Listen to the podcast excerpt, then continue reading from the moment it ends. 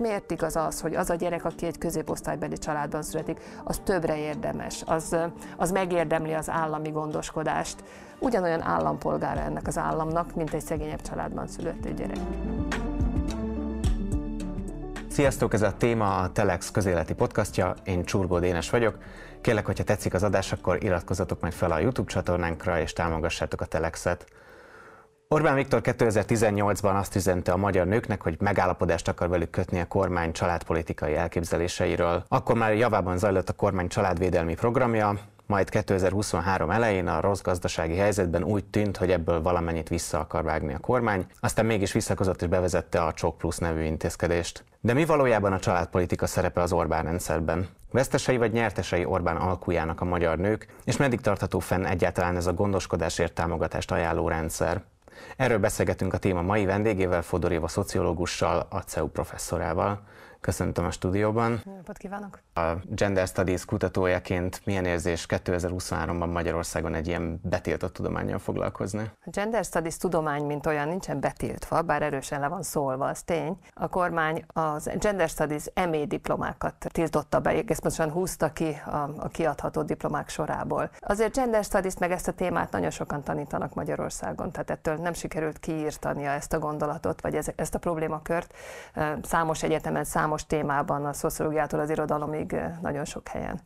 És én ugye pedig nem Magyarországon tevékenykedem, miután a CEU-n dolgozom, és a CEU-t a kormány elüldözte néhány évvel ezelőtt, így aztán Bécsben tanítunk. És most hogy oszlik meg így az ideje Budapest és Bécs között? Hát az időmnek a nagy részét Bécsben töltöm, de aztán időnként hazajövök. És hát az össze, a munkám Igen. nagy részét, a munkámat gyakorlatilag Bécsben csinálom, tehát ott tanítok, ott kutatok, ott dolgozom. Uh-huh.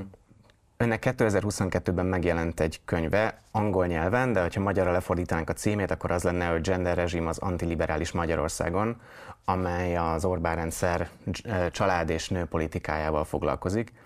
És én azt írja, hogy, hogy ez, a, ez a rendszer az Orbán rezsimben, ez egyfajta válasz a gondolkodási válságra. Mit kell az alatt érteni, hogy gondoskodási válság van? Gondoskodási válság, igen, ez egy olyan fogalom, amit a szociológusok, politikatudósok alkottak a 2000-es évek elején, és azt a helyzetet írja le, hogy a mai világunkban egyre inkább egyre inkább, egy, egyre növekszik a gondoskodó munka mennyisége, amit ö, ö, emberek végeznek. Ezt elsősorban nők végzik.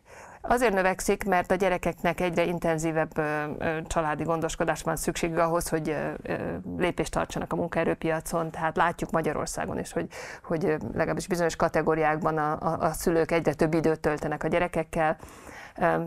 És de nem csak, hogy és az intézmények, az állami intézmények valamelyest visszavonulnak, ezeket helyettesíteni kell nőknek, vagy helyettesíteni kell valakinek, ezek általában nők. Tehát azt a gondoskodó munkát, amit korábban az állam végzett, azt is nők végzik, tehát növekszik a gondoskodó munka mennyisége.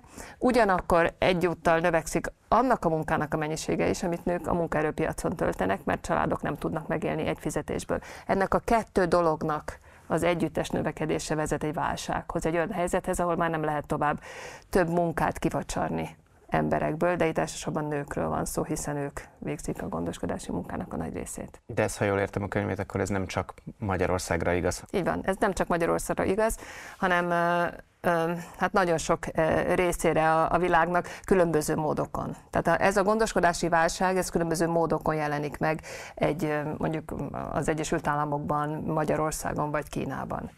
De azért ez a probléma jelen van több helyen. Mm.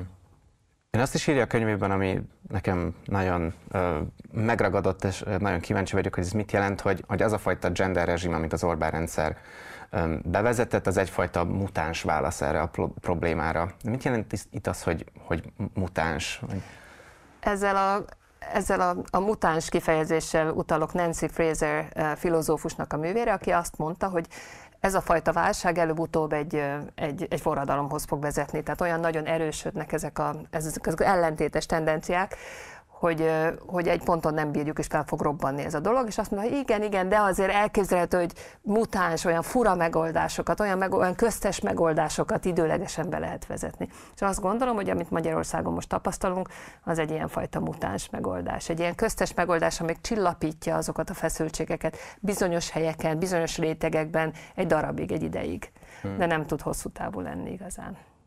Tehát hosszú távú megoldást, egy megnyugtató hosszú távú megoldást nem nyújt. Hmm más országokban, nyugati országokban például, ahol, ahol azért szintén szembesülnek ezzel a problémával, ott, ott hogyan, hogyan kezelik ezt a rendszert, és nyilván ott másfajta az, megoldások, hogy... igen, ott másfajta megoldások születnek. Tehát számos nyugat-európai országban például a bevándorló munka az, amelyik segít ennek a feszültségnek a feloldásában. Tehát azok a nők, akik egyre több időt töltenek a munkaerőpiacon, fel tudnak bérelni olyan viszonylag kevés pénzért dolgozó, bevándorló más nőket, akik olyan országokból jöttek, ahol a kereseti szint, alacsonyabb, és ezért viszonylag kevés pénzért hajlandók vigyázni a gyerekekre, gondoskodni idős rokonokról, és így tovább. Tehát akkor mint egy ezzel kivásárolják magukat ebből a, a gondoskodó szerepből, a családi gondoskodó szerepből. Tehát ez egy másik fajta megoldás ugyanerre. Magyarországon ez kevésbé népszerű, és ugye a kormány nagyon erősen azt, áll, azt elmondta, hogy a bevándorló munkáról szó nem lehet. Tehát annak ellenére, persze bevándorló munka létezik Magyarországon, sőt növekszik a bevándorló munkásoknak a száma, de erről nem beszélünk, és az a gondolat, hogy idegen munkaerő bejöjjön Magyarországra, ez nem, ez sosem ajánlja a kormány egyfajta megoldásának ilyen típusú problémáknak. Tehát ez Magyarországon ez a fajta megoldás nem, nem szerepel. Hmm. Van annak a fajta jóléti politikának, családpolitikának, amiről ön a könyvét írta meg, amiről itt beszélgetünk, valamiféle előképe, vagy ez egy, egy politikai innováció? Nem, hát számos előképe van. Tehát milyen fajta jóléti rendszerről beszélünk? Ugye a jóléti rendszerek nagyon különbözőek különböző országokban, különböznek számos dimenzió mentén, de például az egyik az az, hogy milyen típusú szolgáltatásokat ajánl az állam. Tehát az, tehát milyen fajta ilyen jóléti állampolgári jogaik vannak emberek, mire vannak jogaik, miket várhatnak el az államtól. Meg abban is különbözik, hogy milyen alapon ö, ö, várhatják el ezeket a dolgokat. Akár csak azért, mert állampolgárok, vagy azért, mert nagyon szegények, olyankor jogosulnak ö, ö, ilyenfajta juttatásokra vagy akár azért, mert, mert dolgoztak, tehát a munkaerőpiaci biztosításuk van gyakorlatilag, munkaerőpiacon részt vesznek, és akkor ezáltal egy biztosítást egy szereznek. Bizonyos szolgáltatásokra más feltételek vannak, tehát például a nyugdíjat nyilván azt kap, aki dolgozott a, a munkaerőpiacon, de a többi szolgáltatásnál nagyon változik, hogy, hogy mik, milyen típusú előfeltételei vannak ennek, ahogy Magyarországon is bizonyos szolgáltatások állampolgári jogon járnak, más szolgáltatások szolgáltatások akkor járnak, hogyha az ember időt töltött a munkaerőpiacon, és a könyvben az állításom az az, hogy egy újfajta rendszer, egy újfajta jogalap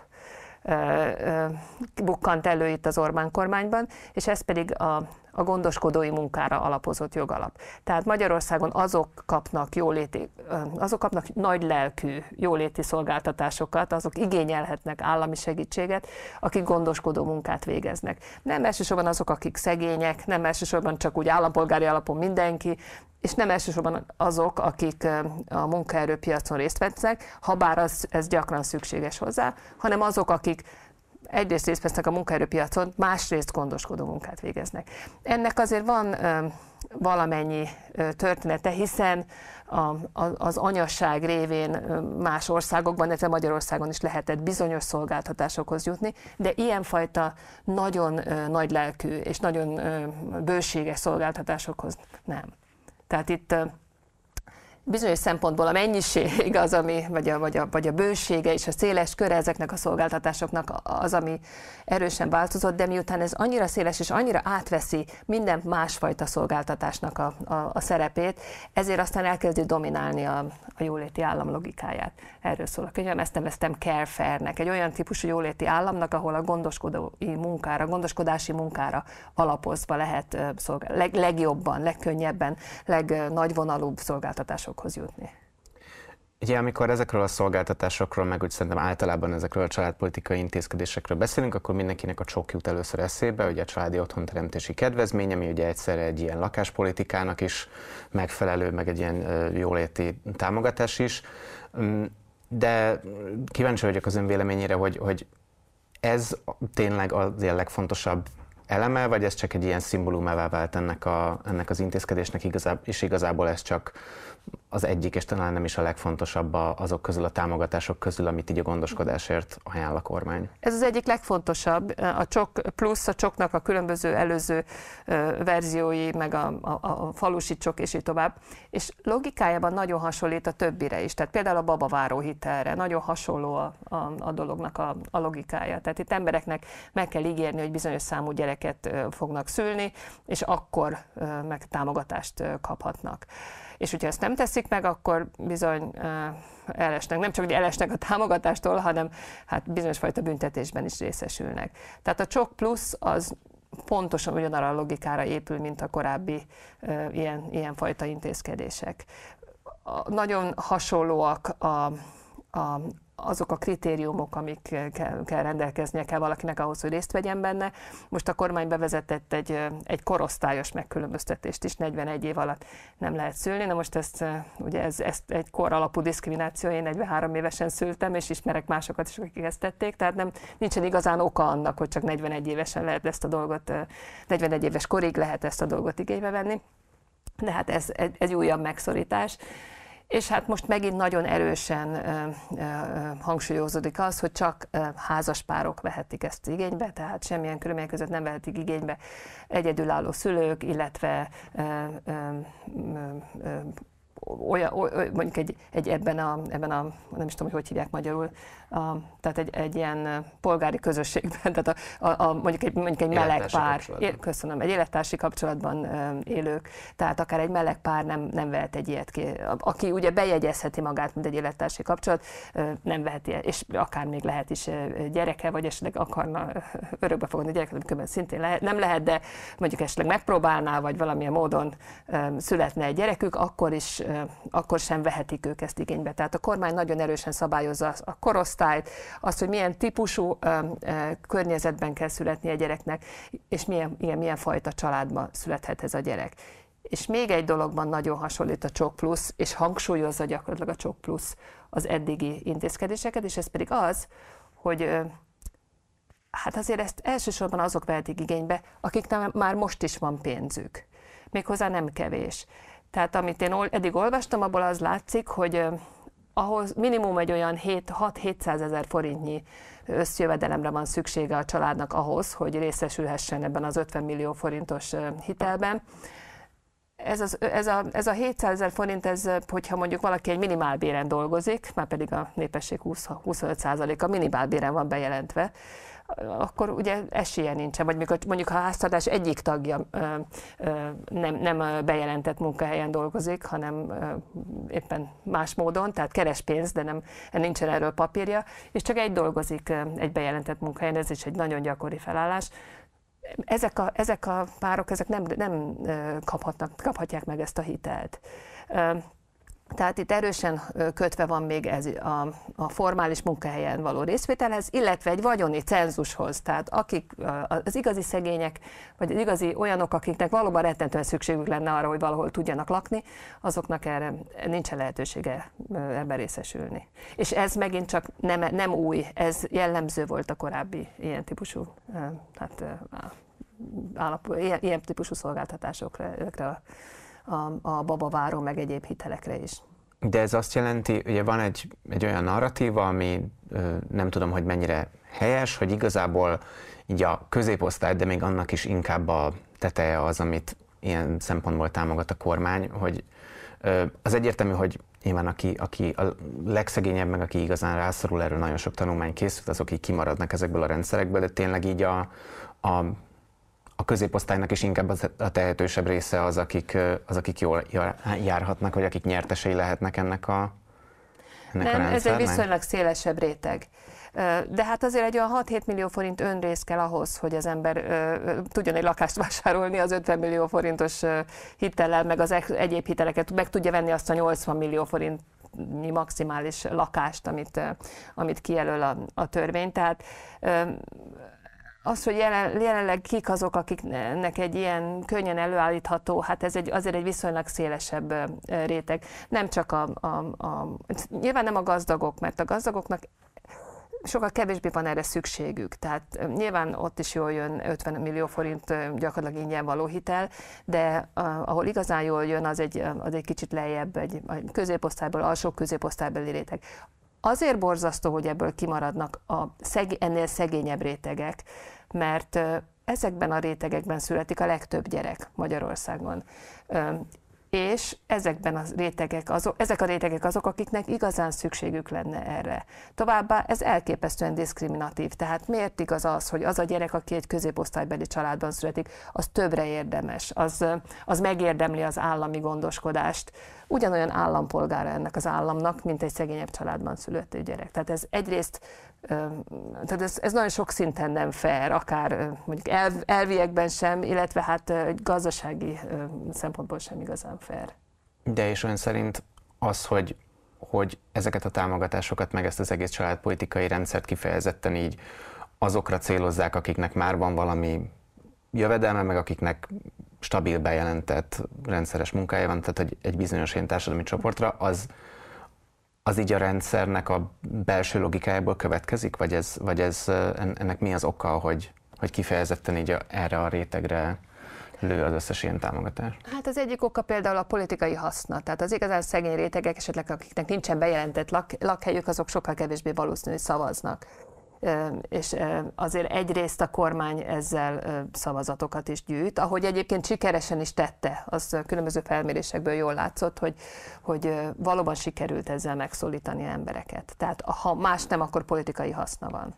Társadalmi haszna nincsen, mert ugye ezzel ezzel a, a társadalmi egyenlőtlenségeket növeljük, a leszakadókat a leszakadásban tartjuk, és minden tanulmány azt mutatja, hogy ha a leszakadókat fölkaroljuk, akkor az nagyon sok szempontból mindannyiunknak jót tesz, mert a leszakadó csoportokban is nagyon értékes emberek vannak, és akik nem tudják ugye ezeket a képességeket kamatoztatni, akkor, hogyha semmi esélyük nincs arra, hogy, hogy elmozduljanak a, a nagy szegénységből. Nem is beszélve, tehát számosoknál fogva ez egy, ez egy, ez egy butaság tulajdonképpen. Nem csak, but, nem csak erkölcstelen, vagy nem fair, hanem még egy butaság is ezt hmm. csinálni. De politikai haszna határozottan van. Igen, ugye arról is sokat lehet hallani, és ez nyilván elég könnyen is következik az egész um, családpolitikai retorikából, retorikából, hogy ilyen ideológiai haszna van ennek, az Orbán rendszerben ennek. Ugye szembe helyezkedik a, a bevándorlás támogatónak beállított nyugattal, de hogy akkor ez tényleg pusztán egy politikai eszköz ez a fajta... Hát az egyik része a politikai eszköz, azon pedig normalizálja a rasszizmust, mert a leszakadó rétegek között nagyon sok, nyilván túlreprezentáltak a, a, a, a roma lakosok, ők számukra ezek a szolgáltatások sokkal kevésbé elérhetőek.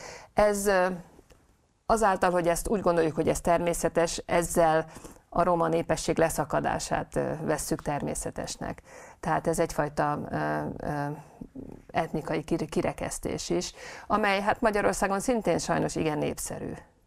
Ennek is vannak persze politikai hasznai. Még akkor is, hogy ez nincsen kimondva, de azért mindenki látja ennek a, ezeknek az intézkedéseknek a, a, a, a konzekvenciáját. Milyen nyomást helyez ez a fajta családpolitika, meg ez a gondoskodásra épülő jóléti állam, ahogy ön leírta a nőkre?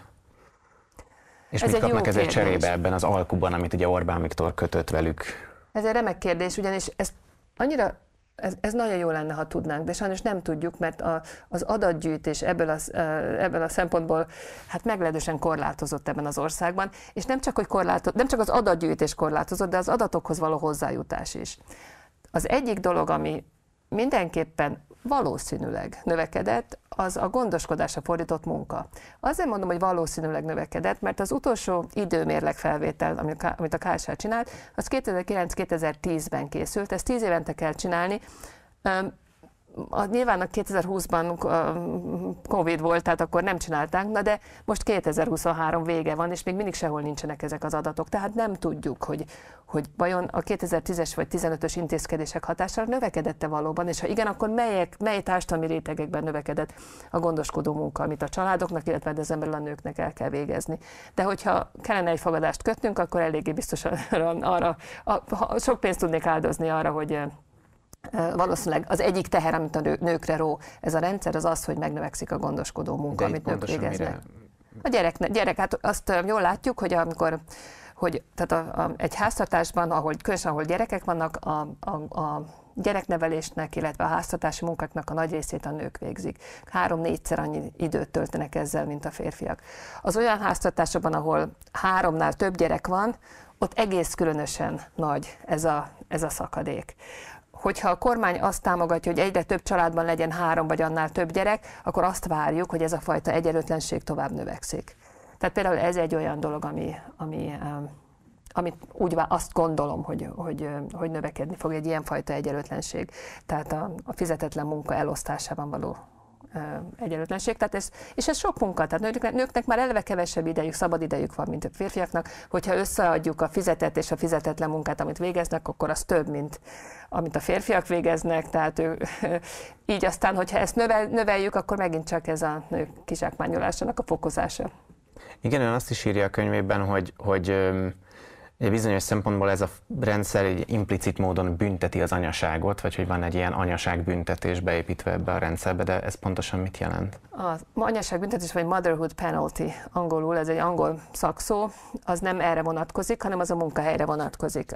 Az arra vonatkozik, hogy kutatók azt találták, és nem Magyarországon, hanem a világ számos országában, hogy a, hogyha, hogy két nő közül, akik közül az egyik egy anya, a másik az nem, az anyák a munkaerőpiacon számos megkülönböztetésben részesülnek. Tehát, hogyha én, eh, nekem van három gyerekem, és jelent, vagy két gyerekem akár, és jelentkezem egy munkára, és ez kiderül a munkáltató számára, már pedig valamilyen módon munkáltatók ezt gyakran kiderítik, annak ellenére, hogy ugye hm, hivatalosan illegális erre rákérdezni, akkor én sokkal kevésbé, akkor sokkal kevésbé valószínű, és, és jelentkezik valaki más hasonló képességekkel, sokkal valószínűbb, hogy azt a másik embert fogják fölvenni. Előre menetel szempontjából is az anyák akkor is, hogyha ugyanolyan képességekkel, idővel és egyéb dolgokkal rendelkeznek, akkor is általában bizonyos diszkrimináció éri őket. Tehát kevesebbet keresnek, és így tovább, mint hozzájuk hasonló nem gyerekes nők, illetve hozzájuk hasonló gyerekes férfiak. Tehát még a,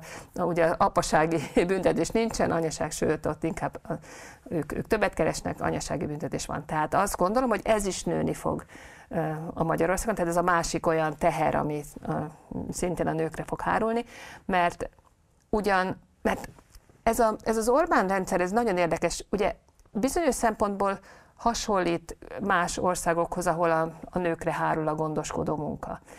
De itt ez nem egy a nők menjenek vissza a konyhába típusú ideológia, ha, hanem inkább a nők menjenek dolgozni, és miután dolgoztak, utána menjenek az óvodába, szedjék fel a gyereket, és főzzenek vacsorát. Tehát ez, ez valahogy kombinálja azt az elvárást, hogy a nők a munkaerőpiacon is dolgozzanak, meg otthon is dolgozzanak.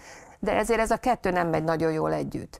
És ez olyankor megy együtt, hogyha az állam nagyon aktívan segíti a munkahelyeken a családos dolgozóknak, nőknek és férfiaknak a beilleszkedését, és nagyon erősen dolgozik ez ellen a diszkrimináció, a szülőket érő, elsősorban anyákat érő diszkrimináció ellen. Na ez az, amit a magyar kormány egyáltalán nem tesz meg.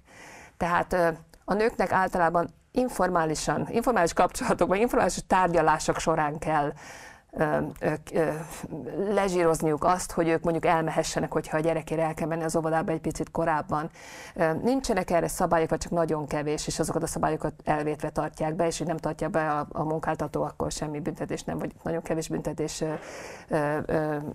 berészesül. Tehát a munkahelyen is, tehát az, e, ebben a helyzetben, hogyha valakinek nőnek otthon a, a, a feladatai, és még dolgoznia is kell, akkor azt gondolom, hogy a nők egyre rosszabb minőségű munkát tudnak vállalni a munkahelyeken, egyre kevesebbet keresnek a férfiakhoz képest, illetve hát egyre kevesebb az előmeneteli esélyük. Tehát azt gondolom, hogy nem csak, hogy nőni fog az az, az idő, amit a nők a fizetetlen munkára, gondoskodó munkára otthon fordítanak, hanem nőni fog a, legalábbis a családos nőknek a, a, a diszkriminál, elleni diszkrimináció a munkahelyen. Illetve az, hogy ezek a nők csak vagy sokkal inkább valószínű, hogy kompromisszumokat kell kötniük, hogy milyen típusú munkát vállalnak el.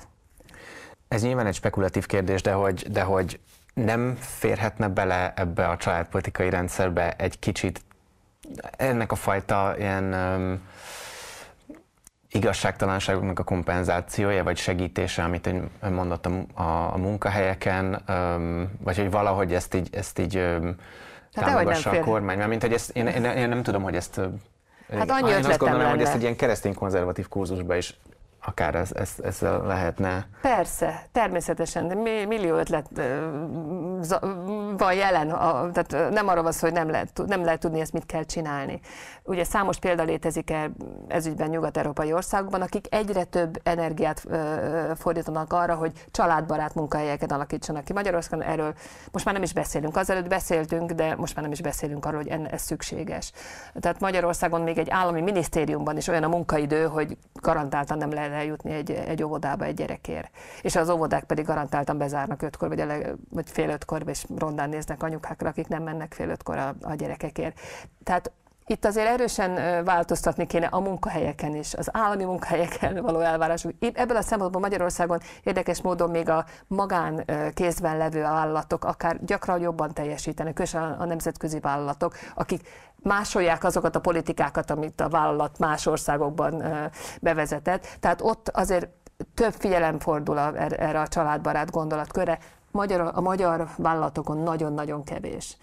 Ez egyik, de ennél egy, még egy ötletem lenne, és ez pedig az, hogy esetleg nem csak a nőknek lehetne gondoskodó munkát végezni. Tehát az a gondolat, hogy mondjuk apukákat is, vagy akár férfiakat, tehát nem csak apukákat, mert azért van majd másfajta gondoskodási munka, tehát idős szülőkről is kell gondoskodni, meg főzni kell, mosni, vasalni, és így tovább. Egyébként is. Tehát, hogy esetleg a férfiak is részt vegyenek ebben a dologban, ez semmilyen szinten nem merül föl Magyarországon akár a politikai diskurzusban sem, de a, a politikai propagandában a, se, sehol sem. Holott máshol azért ennek, ennek van valami, valami fajta hagyománya.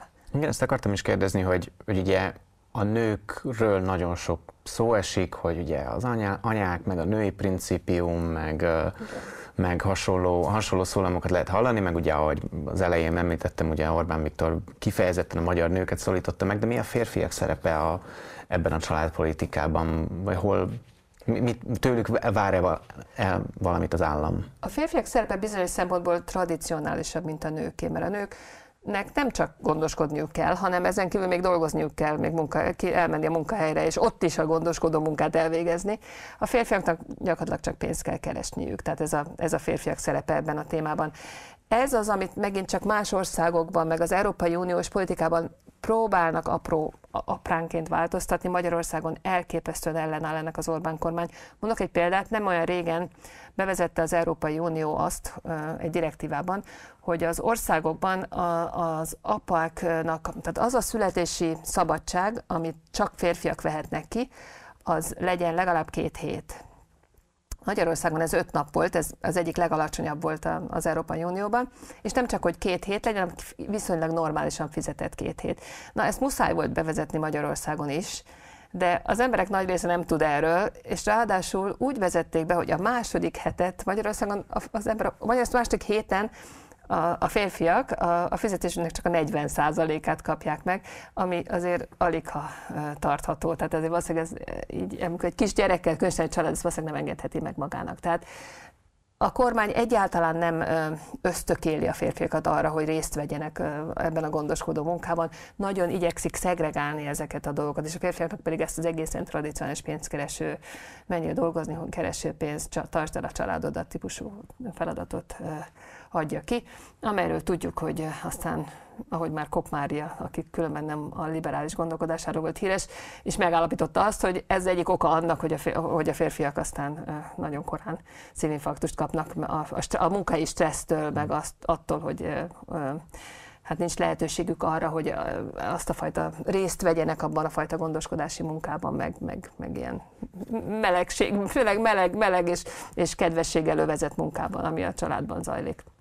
Az, hogy az Orbán kormány nem tesz lépéseket a, a, a, ahhoz, hogy a munkában, munkaerőpiacon segítse a, a nemek közötti egyenlő beloszlásokat, meg a házi munkában segítse, hogy ez inkább egy ilyen passzív pozíció, hogy ezzel nem kezd semmit, vagy vannak konkrét lépések, amik ezt így aktívan hátráltatják, hogy ebben legyen fejlődés? Vannak aktívan hátráltató lépések, tehát mondjuk a kormány aktívan ö, ö, nem vezet be olyan Európai Uniós intézkedéseket, aktívan ö, tönkretesz olyan ö, hát, intézményeket, amelyek ezt monitorozhatnák, vagy elősegíthetnék mondjuk az állami szinten, aktívan nem von be civil, szervezetek, civil szervezeteket abba, hogy ezeket a kérdéseket megtárgyalja, és, és valamifajta megoldásra jusson. Tehát azért itt elég aktív, aktívan elutasít minden olyasmit, amiben a gender, minden olyan Európai Uniós direktívát, amiben a gender szó szerepel, mert ugye nincsen gender, így aztán ezeket nem lehet bevezetni, de hát ugye a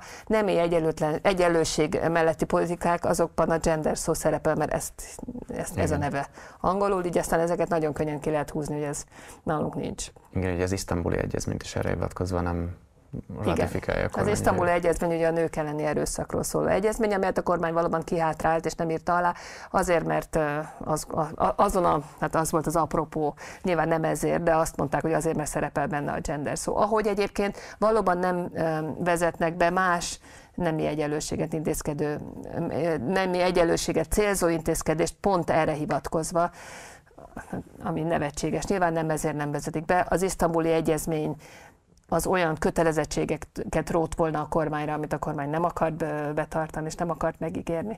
Illetve hát szintén a, a nemi egyenlőséget célzó intézkedések pénzbe kerülnek. Illetve hát egy kicsit felbojdítják ezeket, ezt a rendet, amit itt a kormány teremteni próbál. És mit kapnak akkor cserébe ebben az Orbán Viktorral kötött megállapodásban a magyar nők? Nehéz magyar nőkről beszélni ilyen, ilyen általánosan, mert éppen most mondtam azt, hogy ezek az intézkedések csak bizonyos nőket céloznak. És azon belül is bizonyos, csak bizonyos csoportoknak jelentenek rettentően sokat. Tehát vannak olyan nők, akik pontosan nem kapnak semmit. Aztán vannak olyanok, akik valóban egy lehetőséget kapnak arra, hogy, hogy egy lakásuk legyen egy olyan helyzetben, ahol ez nem lenne. Vagy lehetőséget kapnak arra, hogy 10 millió forinton szabadon rendelkezzenek egy olyan helyzetben, ahol még életükben nem láttak nem, hogy ennyi, de fele ennyi pénz sem egyben. Azért ezek jó dolgok. Tehát nem akarnám azt mondani, hogy ez egy, ez egy borzasztó dolog, és még teljesen meg is értem azt, hogy ez miért egy, egy nagyon pozitív adomány bizonyos nők számára.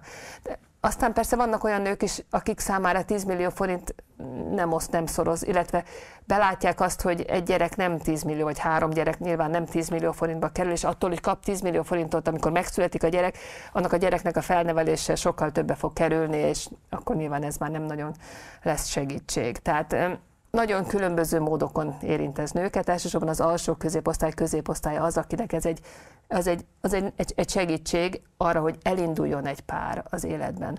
És akkor aztán, aztán ugye optimistának is kell lenni, mert jelenleg a házasságoknak majdnem a, a harmada, 40 a vállással végződik, és egy ilyen helyzetben, és az átlagos házas, házassági idő az olyan 13-14 év, egy ilyen helyzetben azért, hogyha egy, egy, egy pár elválik az előtt, hogy ez a, az a vállalt gyerek megszületik, akkor, eh, akkor ott nagyon annak komoly következményei vannak, férfiakra és nőkre nézve egyaránt. Ezeket a hiteleket együtt kell fölvenni, tehát ebben osztoznak eh, a házaspárok.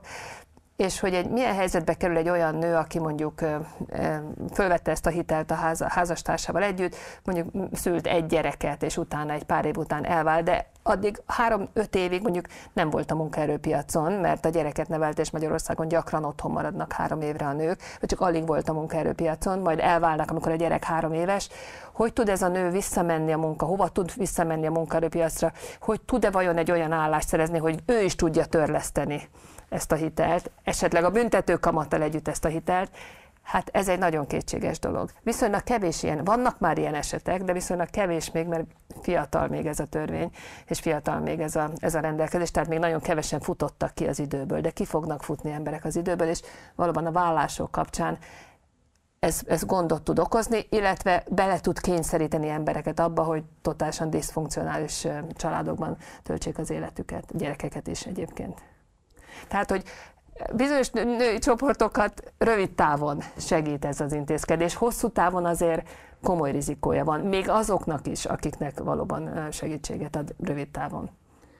És amúgy azokat a demográfiai célokat, amiknek a nevében bevezették ezeket az intézkedéseket még a 2010-es évek elején, közepén, azokat sikerül elérni? Vagy hozzuk a számokat? Vagy? Nem, ha bár valóban növekedett a születésszám. Ez, ez egy ismert tényező. Tehát amikor ilyen nagyon hirtelen bevezet, bevezet a kormány rendelkezéseket, nem, akar, nem akarok ötleteket adni, de az abortusz tilalom is növeli egy rövid távon, rövid, egy, egy pár éven keresztül a, a, a születések számát. Egyébként ezek az intézkedések is növelték a születés számot, illetve a teljes termékenységi mutatót Magyarországon. Valóban kimozdultunk abból a, a rettenetesen alacsony szintből, ahol voltunk, de most már az utóbbi két évben csökken a születésszám, tehát 2022-ben és 2023-ban is úgy látom, hogy ismét csökkent a, a, a megszületett gyermekeknek a száma. Ez azt jelenti, hogy azok, akik már amúgy is akartak volna szülni, megszülték azokat a gyerekeket a, ugyanabban a pár évben, mert arra gondoltak, hogy micsoda csodálatos lehetőségek vannak itt, és most már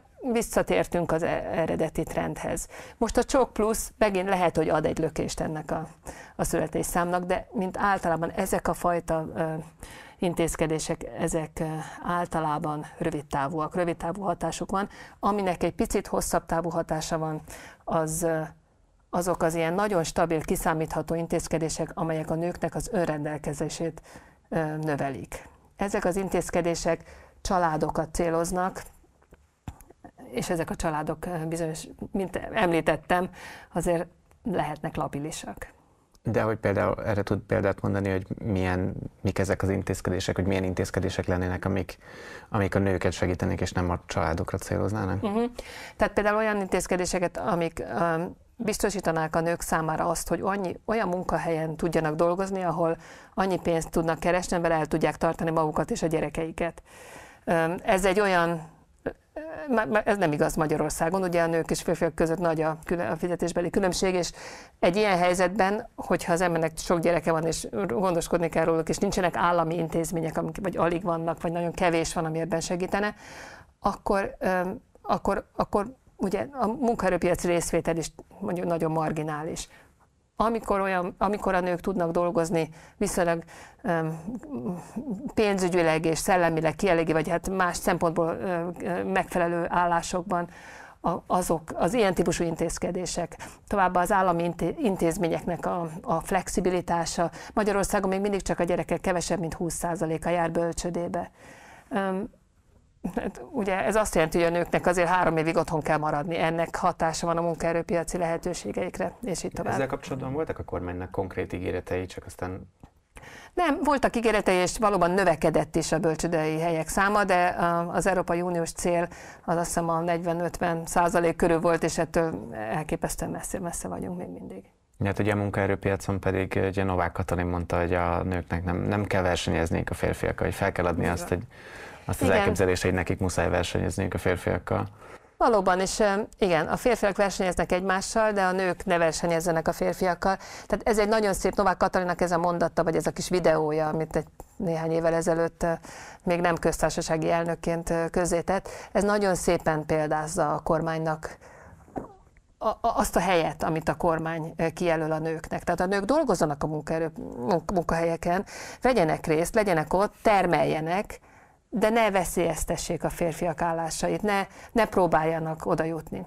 És még egy eleme van ennek a dolognak, hogy a nők ne várják azt, hogy azért azok, azokért a gondoskodásokért, vagy az, azért a munkáért, amit csinálnak, azok, vagy azért a fajta extra munkáért esetleg, amit a munkahelyen csinálnak, azért esetleg külön juttatásokban részesüljenek, hanem inkább mondjuk legyünk hálásak, ne fejezze ki Orbán Viktor különleges köszönetét a nőknek, hogy elképesztő mennyiségű munkával otthon nevelték a gyerekeket a Covid alatt, és iskoláztatták a gyerekeket a Covid alatt, de nem, nem ez semmilyen módon nem fejeződhet ki ez egy anyagi, vagy pedig egyéb fajta támogatásban, amit megkap mindenki, akinek gyereke van.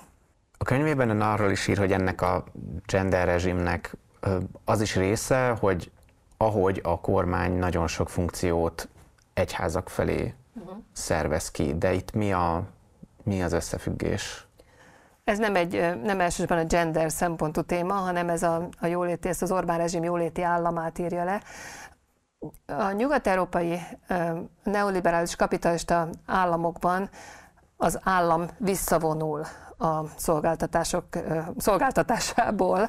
Tehát egyre inkább nem az állam maga működteti, mondjuk egy, működteti az öregek otthonát, vagy az óvodát, vagy az, az egészségügyi intézményeket, hanem kiadja ezeket szolgáltatóknak, a piacról, piaci szolgáltatóknak. Na Magyarországon nem ez történik, hanem az történik, hogy az állam visszavonul, és kiadja ezeket a lehetőségeket, nem elsősorban, nem csak piaci szolgáltatóknak, már mondjuk az, az, az egészségügyben igen, de mondjuk az iskolában, az iskolázásban, meg, a, meg a, a, az öregek, idősek gondozásában, ott az a, a, a bejegyzett egyházaknak adja ki ezt a szolgáltatást. Hogyha egy gyerek egy állami iskolába jár, akkor mondjuk kap 100 forintot gyerek, az az iskola gyerekenként, egy egyházi iskolában majdnem a kétszeresét kapja, időnként többet, az ugyanaz a gyerek. Ennek kapcsán természetesen megnőtt az egyházi iskolák száma Magyarországon, és egyre több gyerek jár egyházi iskolába, egyházi óvodába, illetve amit, amit még átvett szintén az egyház, az az idősekről való gondoskodás, illetve a, a nevelőszülőség, meg, a, meg ezek, a, ezek a, a gyermekvédelmi területek. Tehát az állam gyakorlatilag kiszervezi a, a be, bizonyos bejegyzett egyházaknak ezeket a tevékenységeket úgy, hogy az állam az én adófizetői pénzemből fizeti, hát mint egy jobban fizeti őket, mint az állami szolgáltatókat. De akkor lényegében nem, tehát hogy visszavonul az állam, mint a feladat elvégzője, de hogy pénzben nem kerül kevesebbe. Mert Úgy hogy ugye a nyugati... Sőt, többe vagy... kerül. Nyugat, Nyugat-Európában valóban a cél, valóban Nyugat-Európában a cél az, hogy pénzt sporoljunk ezzel, mert egy piaci alapon ennek az elosztása más logikával zajlik, és azt gondoljuk, hogy akkor az emberek kevésbé mennek az orvoshoz, hogyha ennek van valami fajta piaci megjelenése ennek a dolognak. De itt nem ez zajlik, itt az, az zajlik, itt, itt ez, ennek nem a pénzkeresés a célja, vagy a pénz spórolás a célja elsősorban. Azt gondolom, hogy elsősorban a politikai lojalitás, a politikai hát mondjuk hatalmi körnek a kiterjesztése a, célja. Nem bármelyik egyház teheti ezt meg. Nagy bejegyzett, politikailag megfelelő állami egyházak azok, akik ebben részt tudnak venni, és ezeket az, a, a, ezeket az egyházakat az állam ilyen módon finanszírozza. Azt a pénzt, el kell számolniuk arról a pénzről, amit az, az állam adna az állami iskoláknak is, a többi pénz az egy másik módon, tehát az extra, az egy más módon kerül hozzájuk, és a, arról csak, más, csak egy másik logikával kell elszámolniuk. Tehát az más dolgokra is költődhet. És hát természetesen ezen, ezen keresztül az államok mintegy leköteleződnek ennek a, a, a kormánynak, illetve a kormány a saját politikáját tudja csatornázni a, a, azok felé, akik ezekben a szolgáltatásokban részesülnek. Ha már úgy, ugye, hogyha itt az állami pénzköltés szóba került, Ugye a Habitat for Humanity-nek volt egy, ez a lakhatási jelentés, ami minden évben megjelenik, és az idei jelentésnek az volt az egyik megállapítása, hogy, hogy a, a lakástámogatások, amiből ugye, aminek a nagy részét ezek az ilyen családpolitikai intézkedések teszik ki, azok 2022-ben így a rendszerváltás óta a leges legnagyobb szintre mentek föl, és aztán pedig 23-24-ben várhatóan egy visszacsúsznak így a le, le, rendszerváltás óta mért legalacsonyabb szintre. Ugye ami részben az, hogy, hogy a kormány kivezette a Covid alatt bevezetett otthonfelújítási támogatást, ami szintén valamennyire egy ilyen családpolitikai intézkedés volt. Ugye volt szó róla, hogy, hogy nem lesz már a városi csok, csak a falusi csok, nem lesz babaváró hitel, tehát hogy, hogy lesz egy ilyen nagy megvágás ebben, a, ebben az intézkedés csomagban. Aztán ugye mégiscsak bejelentettek egy, ö, egy másmilyen, ö, ugye ezt a csok plusz rendszert, ami ugye nem pontosan az, mint ami a városi csok volt, de hogy azért mégsem, még sincs akkora megszorítás ebben az egészben. Ha akarna a kormány egyáltalán ki tudna ebből ö, szállni most már ezen a ponton? Le tudja csökkenteni ezt a, ez, ezeket az intézkedés csomagokat, hogyha a gazdasági helyzet úgy hozza, vagy hogyha azt látja, hogy nem éri el azokat a célokat, vagy ez már ideológiailag, meg politikailag annyira fontos, hogy hogy ebből már nincs menekvés kvázi. Ez a kormány? Tehát azt gondolom, hogy ennek a kormánynak a, valóban beleépült az ideológiába és a politikai rendszerébe ez a gondolat. Mm, ugye nagyon fontos a kormánynak a, a nemzet gondolata.